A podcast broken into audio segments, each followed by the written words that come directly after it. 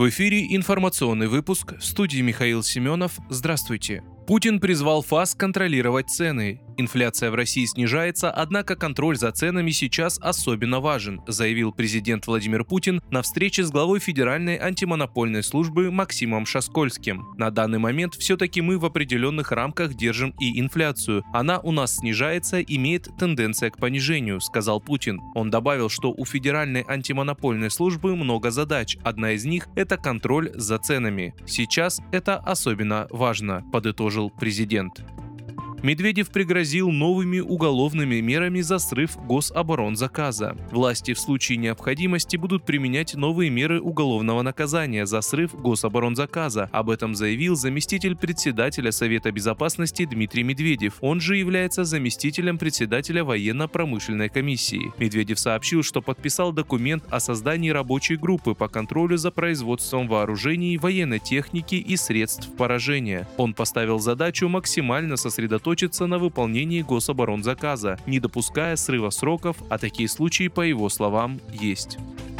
Россия третий месяц подряд остается крупнейшим экспортером нефти в Индию. Однако Нью-Дели может присоединиться к введенному странами Евросоюза и G7 потолку цен на нефть, если стоимость российского сырья превысит 60 долларов за баррель, сообщает Телеграф Индия со ссылкой на представителей Министерства промышленности. Как уточняет издание, введенный потолок цен на нефть из России с ограничением на уровне 60 долларов за баррель не повлиял на импорт российской нефти в Индию, поскольку на данный момент цена нефти составляет 53-50 56 долларов за баррель. Однако индийское правительство рассматривает варианты сокращения объемов закупок энергоносителя у России, если Евросоюз ведет дополнительные санкции в отношении стран, покупающих российскую нефть, или если ее стоимость превысит 60 долларов за баррель. В декабре Россия поставляла в Индию рекордные более 1 миллиона баррелей сырой нефти в сутки, отмечает издание. Импорт в декабре был на 24% выше, чем в ноябре. При этом основными покупателями российской нефти были частные нефтеперерабатывающие заводы. Напомню, Индия остается крупнейшим импортером российской нефти на протяжении трех месяцев.